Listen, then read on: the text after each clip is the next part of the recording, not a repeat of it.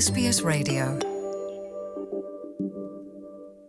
ਸਾਰੇ ਦੋਸਤੋ SPS radio ਦੇ ਪੰਜਾਬੀ ਪ੍ਰੋਗਰਾਮ ਲਈ ਮੈਂ ਪ੍ਰੀਤ ਅੰਦਰ ਸਿੰਘ ਗਰੇਵਾਲ ਤੇ ਇਸ ਵੇਲੇ ਸਟੂਡੀਓ 'ਚ ਸਾਡੇ ਕੋਲ ਮਹਿਮਾਨ ਬਣ ਕੇ ਆਏ ਆ ਸਾਹਿਤਕ ਸਾਥ ਮੈਲਬਨ ਦੇ ਨੁਮਾਇੰਦੇ ਸਨੀ ਬੈਰੀ ਤੇ ਬਿੱਕਰ ਬਾਈ। ਸਾਲਾਨਾ ਅਦਬੀ ਉਤਸਵ ਇਹ ਕਰਵਾਉਂਦੇ ਆ। ਪਿਛਲੇ ਸਾਲ ਵੀ ਕਰਵਾਇਆ ਗਿਆ ਸੀ। ਪੰਜਾਬ, ਪੰਜਾਬੀ, ਪੰਜਾਬੀਅਤ ਜ਼ਿੰਦਾਬਾਦ ਇਹਨਾਂ ਦਾ ਨਾਰਾ ਵਾ ਤੇ ਬਿੱਕਰ ਬਾਈ ਹੁਣੀ ਕਵਿਤਾ ਲਿਖਣ ਦਾ ਵੀ ਸ਼ੌਕ ਰੱਖਦੇ ਆ। ਬੋਲ ਪਏ ਅਲਫਾਜ਼ ਤੇ ਗੀਤ ਰਹਿਣਗੇ ਕੋਲ। ਉਹਨਾਂ ਦੀਆਂ ਦੋ ਕਿਤਾਬਾਂ ਨੇ। ਆਪਾਂ ਅੱਜ ਉਸ ਸਿਲਸਿਲੇ 'ਚ ਵੀ ਗੱਲ ਕਰਨੀ ਆ ਤੇ ਨਾਲੇ ਗੱਲ ਹੋਊਗੀ ਸਾਹਿਤਕ ਸਾਥ ਮੈਲਬਨ ਦੀ ਤੇ ਉਹਨਾਂ ਦੇ ਕਿਸ ਕਿਸਮ ਦੇ ਉਪਰਾਲੇ ਕੀਤੇ ਜਾ ਰਹੇ ਆ ਆਉਣ ਵਾਲੇ ਸਮੇਂ 'ਚ ਤੇ ਪਹਿਲਾਂ ਉਹ ਕੀ ਕਰ ਚੁੱਕੇ ਆ ਇਸ ਬਾਰੇ ਵੀ ਆਪਾਂ ਅੱਜ ਗੱਲਬਾਤ ਕਰਾਂਗੇ। ਹਾਂਜੀ ਸਾਨੀ ਜੀ ਪਿੱਕਰ ਬਾਈ ਜੀ ਆਇਆਂ ਨੂੰ ਸਤਿ ਸ੍ਰੀ ਅਕਾਲ। ਸਤਿ ਸ਼੍ਰੀ ਅਕਾਲ ਜੀ ਸਤਿ ਸ਼੍ਰੀ ਅਕਾਲ ਜੀ, ਸਾਰੇ ਸਤਿ ਸ਼੍ਰੀ ਅਕਾਲ। ਸਰੋਤਿਆਂ ਨੂੰ ਐਸਪੀਐਸ ਦੇ ਨੂੰ ਜੀ। ਥੈਂਕ ਯੂ ਭਾਜੀ ਤੁਸੀਂ ਸਾਨੂੰ ਟਾਈਮ ਦਿੱਤਾ ਜੀ। ਜੀ ਸਨੀ ਜੀ ਤੁਹਾਡੇ ਤੋਂ ਹੀ ਗੱਲ ਸ਼ੁਰੂ ਕਰਦੇ ਹਾਂ। ਅ, ਕੀ ਮੰਤਵ ਕੀ ਉਦੇਸ਼ ਰਿਹਾ ਸਾਹਿਤਕ ਸਾਥ ਮੈਲਬਨ ਨੂੰ ਸ਼ੁਰੂ ਕਰਨ ਦਾ ਤੇ ਪਿਛਲੇ ਕਿੰਨੇ ਕੁ ਸਮੇਂ ਤੋਂ ਤੁਸੀਂ ਕਾਰਜਸ਼ੀਲ ਹੋ?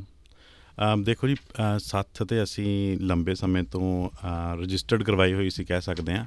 ਪਰ ਕੋਵਿਡ ਦੇ ਦੌਰਾਨ ਕੁਝ ਜ਼ਿਆਦਾ ਐਕਟਿਵਲੀ ਅਸੀਂ ਕੁਝ ਕਰ ਨਹੀਂ ਸਕੇ। ਸਾਡਾ ਮੋਟਿਵ ਇਹ ਹੀ ਸੀਗਾ ਕਿ ਆਪਣੇ ਬੱਚੇ ਜਿਨ੍ਹਾਂ ਨੂੰ ਆਪਣਾ ਅਮ, ਪਿਛੋਕੜ ਭੁੱਲਦਾ ਜਾਂਦਾ ਹੈ ਉਹਨਾਂ ਨੂੰ ਨਾਲ ਜੋੜ ਕੇ ਰੱਖੀਏ, ਉਹਨਾਂ ਦੇ ਲਈ ਕੁਝ ਇਨਫੋਰਮੇਸ਼ਨ ਜਾਂ ਕੁਝ ਪੁਰਾਣੇ ਜਿਹੜੇ ਸ਼ਾਇਰ ਨੇ ਜਾਂ ਜਿਹੜੀਆਂ ਆਪਣੀਆਂ ਰਚਨਾਵਾਂ ਨੇ, ਉਹਨਾਂ ਨੂੰ ਥੋੜੀ ਬਹੁਤੀ ਉਸ ਦੇ ਬਾਰੇ ਨੌਲੇਜ ਹੋਵੇ। ਤੇ ਇਸ ਨੂੰ ਮੱਦੇਨਜ਼ਰ ਰੱਖਦੇ ਅਸੀਂ ਲਾਸਟ ਈਅਰ ਚ ਇੱਕ ਕਰਵਾਇਆ ਸੀਗਾ ਜੀ ਸਾਹਿਤਕ ਸਾਥ ਮੈਲਬਨ ਦਾ ਪਹਿਲਾ ਸਾਡਾ ਜਿਹੜਾ ਸੀਗਾ ਜੀ ਅਦਬੀ ਉਤਸਵ, ਤੇ ਉਸ ਨੂੰ ਕੰਟੀਨਿਊ ਰੱਖਦੇ ਹੋਏ ਹੁਣ ਅਸੀਂ ਦੂਸਰਾ ਕਰਵਾਉਣ ਜਾ ਰਹੇ ਹਾਂ ਭਾਜੀ। ਤੇ ਸਾਹਿਤਕ ਸਾਥ ਮੈਲਬਨ ਮੇਰਾ ਖਿਆਲ ਇਹ ਜਿਹੜੇ ਪੰਜਾਬ ਤੋਂ ਸਾਹਿਤਕਾਰ ਆਉਂਦੇ ਆ ਕਵੀ ਆਉਂਦੇ ਆ ਉਹਨਾਂ ਨੂੰ ਵੀ ਆਪਣੇ ਸੁਣਨ ਵਾਲਿਆਂ ਦੇ ਰੂਬਰੂ ਕਰਦੀ ਹੈ? ਅ, ਜੀ ਬਿਲਕੁਲ ਅ, ਅ, ਜਿਸ ਤਰ੍ਹਾਂ ਪੁਰਾਣੇ ਟਾਈਮ ਦੇ ਵਿੱਚ ਮਤਲਬ ਪਿਛਲੇ 2-3 ਸਾਲ ਤੋਂ ਆਪਾਂ ਦੇਖ ਰਹੇ ਹਾਂ ਅ, ਜਿਸ ਤਰ੍ਹਾਂ ਵੀ ਰਾਈਟਰ ਜਾਂ ਪੋਇਟ ਤੁਸੀਂ ਕਹਿ ਸਕਦੇ ਹੋ ਜਿਹੜੇ ਵੀ ਪੰਜਾਬ ਤੋਂ ਆਏ ਆ ਅ, ਉਹਨਾਂ ਦਾ ਬਣਦਾ ਅ, ਜਿਨ੍ਹਾਂ ਨੇ ਸਾਹਿਤ ਦੇ ਖੇਤਰ ਦੇ ਵਿੱਚ ਕੋਈ ਨਾ ਕੋਈ ਕੰਮ ਕੀਤਾ ਕਈਆਂ ਨੇ ਬੁੱਕਸ ਲਿਖੀਆਂ ਅ, ਗੀਤ ਲਿਖੇ ਆ ਕਈ ਅ, ਗੀਤਕਾਰੀ ਦੇ ਵਿੱਚ ਅੱਗੇ ਆਏ ਆ ਜਿਵੇਂ ਮੰਗਲ ਹਠੂਰ ਭਾਜੀ ਆਏ ਸੀ ਅ, ਪਿਛਲੇ ਸਾਲ ਸਾਡੇ ਕੋਲ ਅ, ਉਹਨਾਂ ਦਾ ਬਣਦਾ ਮਾਨ ਸਨਮਾਨ ਅਸੀਂ ਅ, ਕੀਤਾ ਜੀ ਪਿਛਲੇ ਸਾਲਾਂ ਦੇ ਵਿੱਚ। ਜੀ ਤੇ ਉਹਨੂੰ ਫਿਰ ਇੱਕ ਸਮਾਗਮ ਦਾ ਰੂਪ ਦਿੰਦੇ ਹੋ ਉਹਨਾਂ ਤੋਂ ਫਿਰ ਉਹਨਾਂ ਦੀਆਂ ਰਚਨਾਵਾਂ ਵੀ ਸੁਣੀਆਂ ਜਾਂਦੀਆਂ ਜਾਂ ਸਿਰਫ ਇਹ ਮਾਨ ਸਨਮਾਨ ਤੱਕ ਹੀ ਮਹਦੂਦ ਹੁੰਦੇ ਆ ਫੰਕਸ਼ਨ ਅ, ਨਹੀਂ ਜੀ ਨਹੀਂ ਅ, ਉਹਦੇ ਵਿੱਚ ਪ੍ਰੋਗਰਾਮ ਦੇ ਵਿੱਚ ਪ੍ਰੋਪਰ ਉਹਨਾਂ ਦਾ ਰੂਬਰੂ ਕਰਵਾਇਆ ਜਾਂਦਾ ਜੀ ਜਿਸ ਤਰ੍ਹਾਂ ਜਿਸ ਆਪਾਂ ਮੰਗਲ ਹਠੂਰ ਭਾਜੀ ਦੀ ਗੱਲ ਕੀਤੀ ਆ। ਉਹਨੂੰ ਆਪਾਂ ਕਹਿੰਦੇ ਆ ਜਿਸ ਤਰ੍ਹਾਂ ਇੱਕ ਸ਼ਾਮ ਮੰਗਲ ਹਠੂ- ਹਠੂਰ ਜੀ ਦੇ ਨਾਮ ਇੱਕ ਸ਼ਾਮ ਸੁਰਿੰਦਰ ਸਿੱਧਕ ਜੀ ਦੇ ਨਾਮ। ਇਹ ਜਿਹੜੇ ਸਾਡੇ ਪ- ਪਿਛਲੇ ਟਾਈਮ ਦੇ ਵਿੱਚ ਗੈਸਟ ਆਏ ਆ ਪ੍ਰੋਪਰ ਉਹਨਾਂ ਦਾ ਰੂਬਰੂ ਕਰਵਾਇਆ ਜਾਂਦਾ ਲੋਕਾਂ ਨਾਲ ਜਿਵੇਂ ਸਾਹਿਤਕ ਮਿਲਣੀ ਜਿਹਨੂੰ ਆਪਾਂ ਕਹਿੰਦੇ ਆ ਕਰਵਾਈ ਜਾਂਦੀ ਆ ਅ, ਗੱਲਬਾਤ ਹੁੰਦੀ ਆ ਲੋਕ ਜਿਹੜੇ ਸਾਹਮਣੇ ਆਪਣੇ ਸਰੋਤੇ ਆਉਂਦੇ ਆ ਅ, ਸਵਾਲ ਜਵਾਬ ਕਰਦੇ ਆ ਜੀ ਉਹਨਾਂ ਤੋਂ ਕੁਐਸਚਨ ਆਨਸਰ ਪੁੱਛਦੇ ਹੈਗੇ ਆ ਤੇ ਉਹਨਾਂ ਦੇ ਜਵਾਬ ਦਿੰਦੇ ਆ ਉਹ।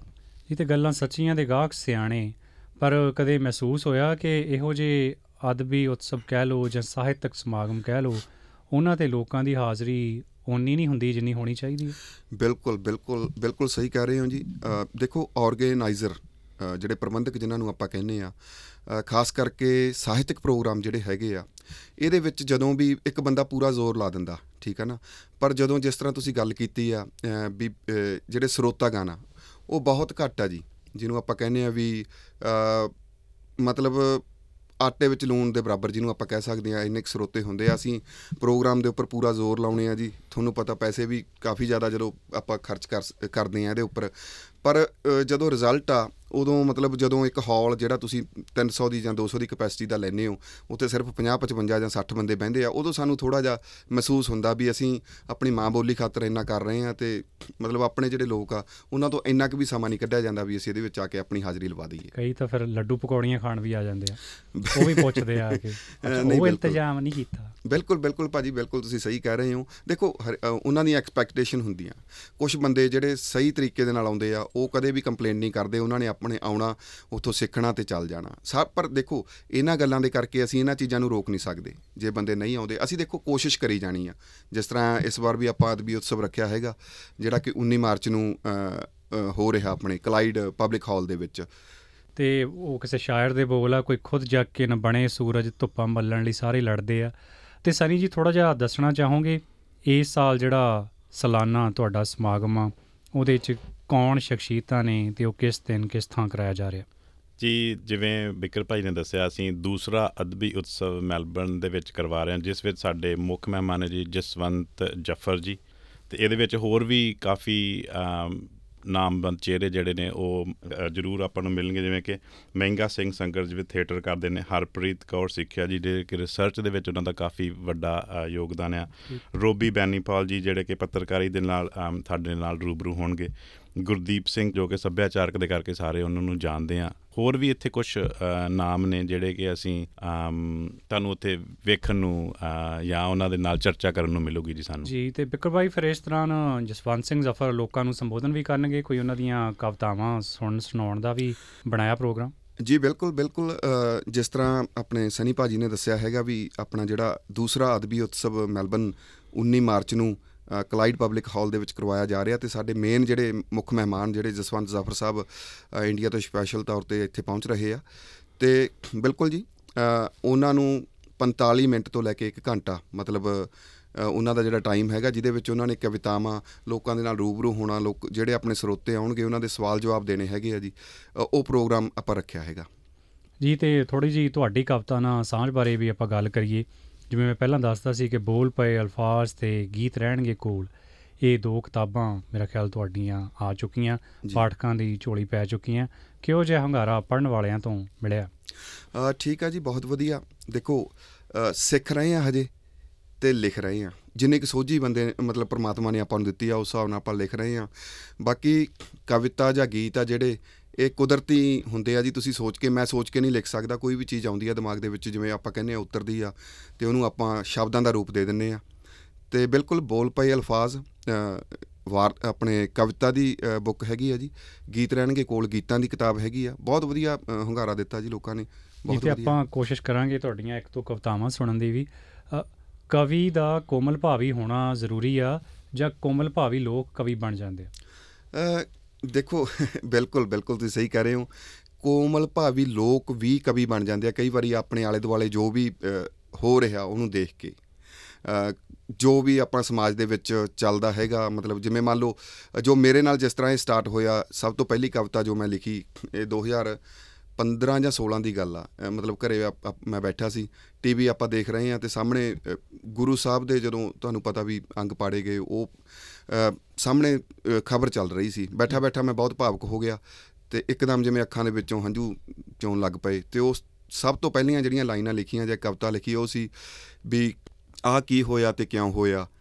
ਹਰ ਅੱਖ 'ਚੋਂ ਅਥਰੂ ਸ- ਸੀ ਚੋਇਆ। ਕੀ ਹਿੰਦੂ, ਸਿੱਖ ਤੇ ਮੁਸਲਮਾਨ, ਹਰ ਇੱਕ ਸੀ ਉੱਥੇ ਖੂਬ ਰੋਇਆ।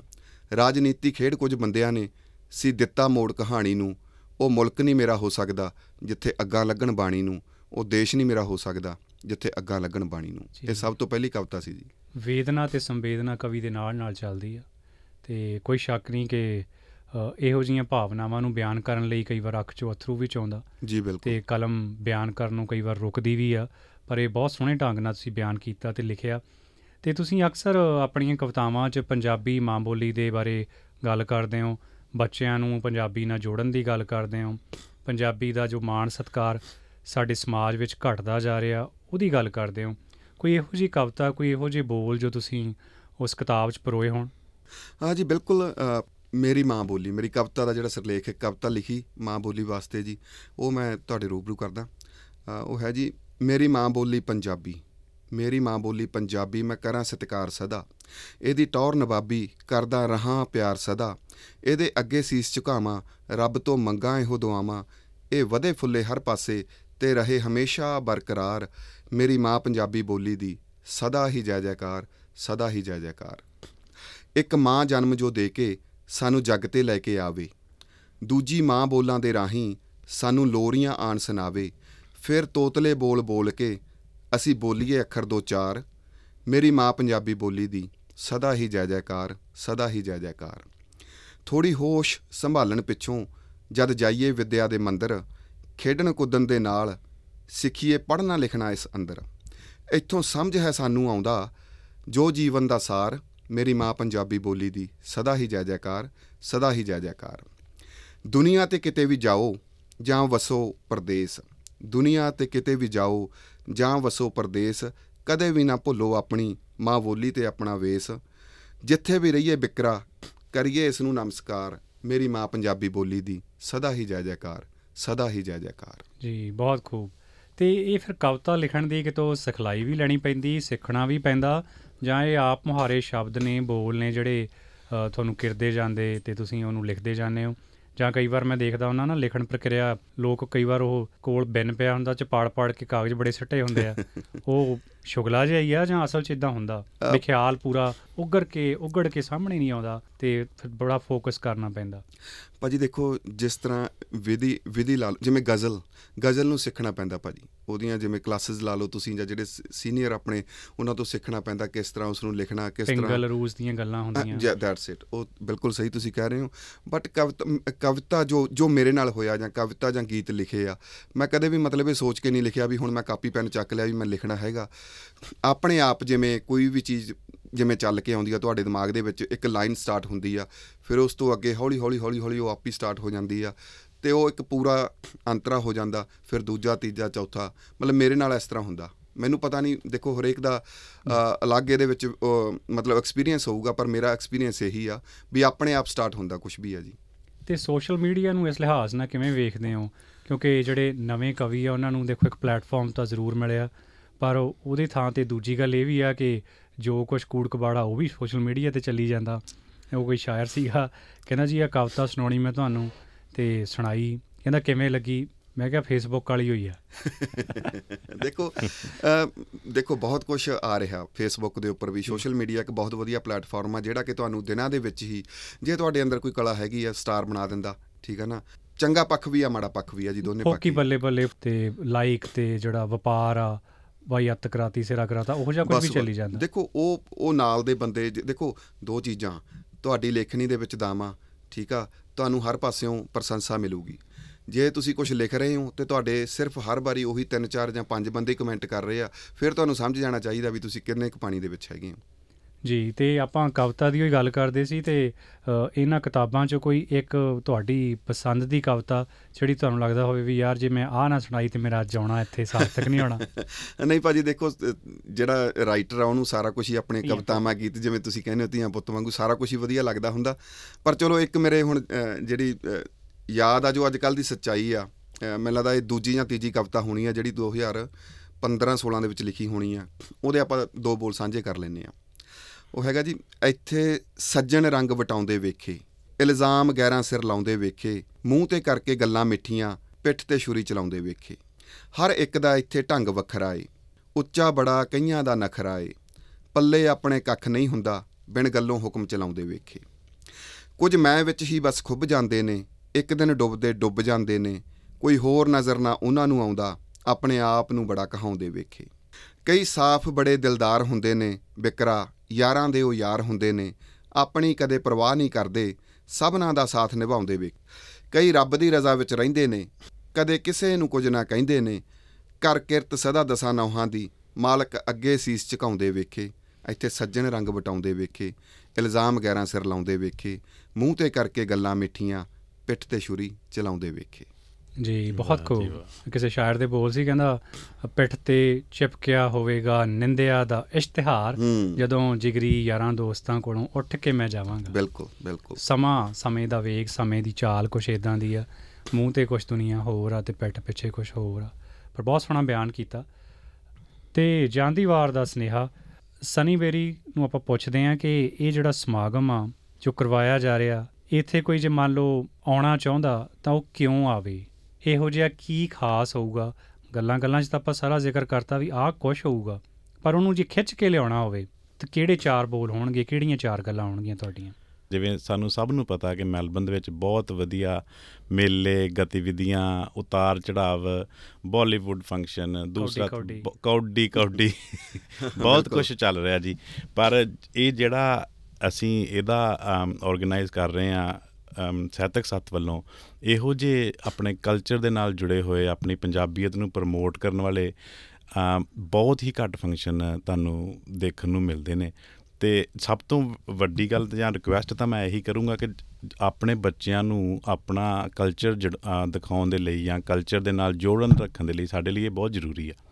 ਸੋ ਮੈਂ ਤਾਂ ਇਹੀ ਕਹੂੰਗਾ ਕਿ ਜਿੰਨਾ ਵੀ ਅਸੀਂ ਆਪਣੀ ਪੰਜਾਬ ਪੰਜਾਬੀ ਨੂੰ ਪ੍ਰਮੋਟ ਕਰ ਸਕੀਏ ਉਹ ਜਿੰਨੀ ਕੁ ਅਸੀਂ ਸੇਵਾ ਲੈ ਸਕਦੇ ਆ ਉਨੀ ਬਹੁਤ ਹੀ ਘੱਟ ਆ।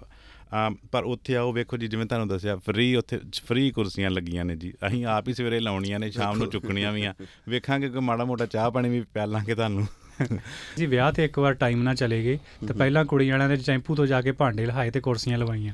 ਬਿਲਕੁਲ ਬਿਲਕੁਲ। ਬਿਲਕੁਲ, ਬਿਲਕੁਲ। ਚਲੋ ਜੇ ਉਹਦੇ ਚ ਕਿਸੇ ਨੇ ਸੇਵਾ ਪਾਉਣੀ ਆ ਤੇ ਮੋਰ ਦੈਨ ਵੈਲਕਮ ਹੈ ਜੀ। ਆਇਓ ਟਾਈਮ ਨਾਲ ਆ ਜਿਓ।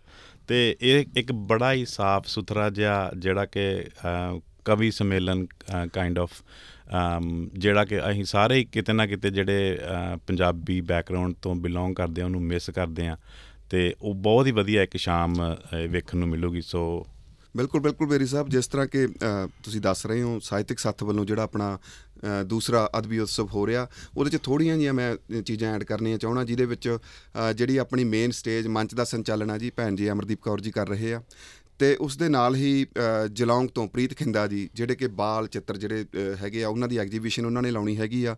ਸੁਖਜਿੰਦਰ ਲਾਡੀ ਜੀ ਅਲਗੋਜ਼ਾ ਵਾਦਕ ਭੰਗੜਾ ਉਹਨਾਂ ਦੀ ਅਕੈਡਮੀ ਹੈਗੀ ਆ folk lovers academy.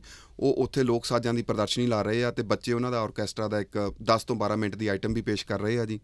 Jassi Dhaliwal ਜੀ ਬੈਲਾਰਡ ਤੋਂ ਜਿਹੜੇ ਕਿ ਉੱਥੇ ਆ ਕੇ ਪੁਸਤਕ ਮੇਲਾ ਲਾ ਰਹੇ ਆ। ਅ, ਮਤਲਬ ਬਹੁਤ ਵਧੀਆ ਅ, ਪ੍ਰੋਗਰਾਮ ਅਸੀਂ ਆਰਗੇਨਾਈਜ਼ ਕਰਨ ਦੀ ਕੋਸ਼ਿਸ਼ ਕਰ ਰਹੇ ਹਾਂ ਤੇ ਤਾਂ ਕਰਕੇ ਅਸੀਂ ਬੇਨਤੀ ਕਰ ਰਹੇ ਹਾਂ ਸਾਰਿਆਂ ਨੂੰ ਅ, ਮੈਲਬਨ ਦੇ ਅ, ਜਿੰਨੇ ਵੀ ਸੁਹਿਰਦ ਆਪਣੇ ਸਾਰੇ ਅ, ਆਪਣੀ ਮਾਂ ਬੋਲੀ ਨੂੰ ਪਿਆਰ ਕਰਨ ਵਾਲੇ ਜਿੰਨੇ ਵੀ ਸਰੋਤੇ ਸਾਨੂੰ ਸੁਣ ਰਹੇ ਆ ਇੱਥੇ ਅ, 19 ਮਾਰਚ ਨੂੰ ਕਲਾਈਡ ਪਬਲਿਕ ਹਾਲ ਦੇ ਵਿੱਚ ਜਿੱਥੇ ਜਸਵੰਤ ਸਿੰਘ ਜ਼ਾਫਰ ਸਾਹਿਬ ਦਾ ਉਹਨਾਂ ਦੇ ਨਾਲ ਮਹਿੰਗਾ ਸਿੰਘ ਸੰਗਰ ਹਰਪ੍ਰੀਤ ਕੌਰ ਜੀ ਰੌਬੀ ਬੈਨੀਪਾਲ ਤੇ ਗੁਰਦੀਪ ਸਿੱਧੂ ਭਾਜੀ ਉਹਨਾਂ ਦਾ ਅ, ਮਾਨ ਸਨਮਾਨ ਹੋ ਰਿਹਾ। ਅ, ਤੁਸੀਂ ਆਓ ਉੱਥੇ ਹਾਜ਼ਰੀ ਲਵਾਓ। ਤੁਸੀਂ ਨਿਰਾਸ਼ ਨਹੀਂ ਹੋਵੋਗੇ। ਬਹੁਤ ਬਹੁਤ ਮਿਹਰਬਾਨੀ ਦੋਨੋਂ ਸੱਜਣਾ ਦੀ ਤੇ ਤੁਸੀਂ ਸਟੂਡੀਓ ਆਏ। ਇਹ ਸਾਰੀਆਂ ਗੱਲਾਂ ਸਾਡੇ ਸੁਣਨ ਵਾਲਿਆਂ ਤੱਕ ਪਹੁੰਚਦੀਆਂ ਕੀਤੀਆਂ ਉਹਦੇ ਲਈ ਵੀ ਵਿਸ਼ੇਸ਼ ਧੰਨਵਾਦ। ਥੈਂਕ ਯੂ ਜੀ ਬਹੁਤ ਧੰਨਵਾਦ ਜੀ। ਸਤਿ ਸ਼੍ਰੀ. ਅਕਾਲ ਜੀ ਸਾਰਿਆਂ ਨੂੰ। ਸਤਿ ਸ਼੍ਰੀ ਅਕਾਲ ਜੀ ਤੁਸੀਂ SBS ਪੰਜਾਬੀ ਦੇ ਨਾਲ ਹੋ। ਹੋਰ ਜਾਣਕਾਰੀਆਂ ਪ੍ਰਾਪਤ ਕਰੋ sbs.com.au/punjabi ਉੱਤੇ।